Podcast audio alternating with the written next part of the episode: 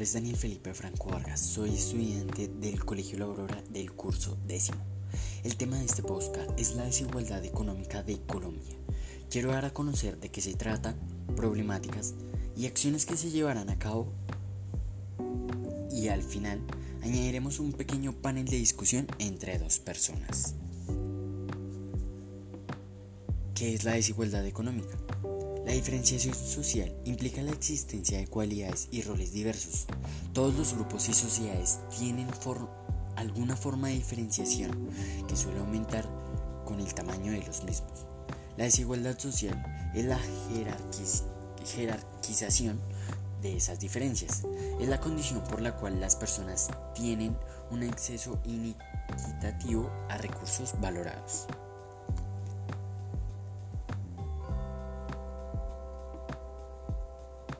Mencionaré cinco causas de desigualdad económica.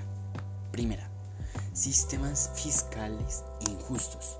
La desigualdad aumentará si los que menos ingresos tienen siguen pagando más impuestos que los ricos. Segundo, corrupción y flujos ilícitos de capitales.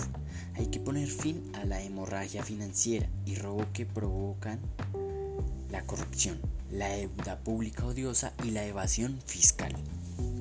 Tercero, distribución injusta de la inversión y el gasto público. La desigualdad aumenta cuando determinamos grupos de ciudadanos o instituciones, sea por razones étnicas de clase, geográficas, religiosas, entre otras. Cuarta, distribución injusta de la tierra. En muchos países se ha promovido procesos de concentración de la tierra en manos de los poderosos. El acaparamiento de tierras por inversiones extranjeros también está dejando a millones de personas en el mundo sin tierra para cultivar. Última y no menos importante, acceso desigual al capital, conocimiento y tecnología. Nuestra posibilidad de progresar como individuos depende de la oportunidad que tenemos para acceder a conocimientos, tecnología y capital.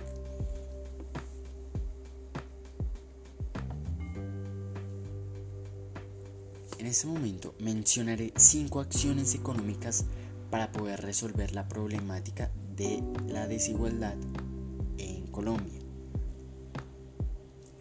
Primera, ser justos a la paga de los impuestos, puesto que, como lo dice en el punto 1 de las problemáticas, los sistemas fiscales son injustos. De esta manera, tanto como los ricos y la gente pobre, podríamos llamarlo de bajos recursos, paguen de igual manera un porcentaje de impuestos. Otra sería poner fin a los politiqueros de siempre, que se lucran de la plata que le pertenece al pueblo. De esta manera no habrá un desequilibrio económico y habrá una buena distribución del dinero. Dar más oportunidad de empleo a personas que tienen la capacidad de asumir esta responsabilidad. Fomentar proyectos donde los ricos ayuden a los pobres, como por ejemplo con ofertas laborales, proyectos de vivienda o apoyar negocios que se quieran llevar a cabo.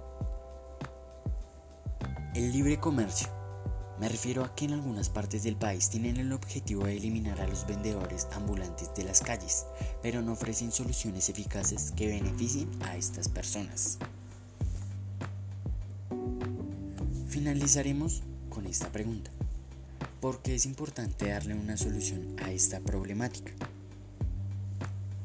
Es muy importante, puesto que de esta manera disminuirá el egoísmo, la envidia, se harían valer más los derechos humanos, habría una igualdad en todo aspecto, ninguno tiene más ni tampoco menos, muchas más oportunidades, por ejemplo laborales, y lo más importante, acabar con esa palabra que define los sectores del país, el estrato.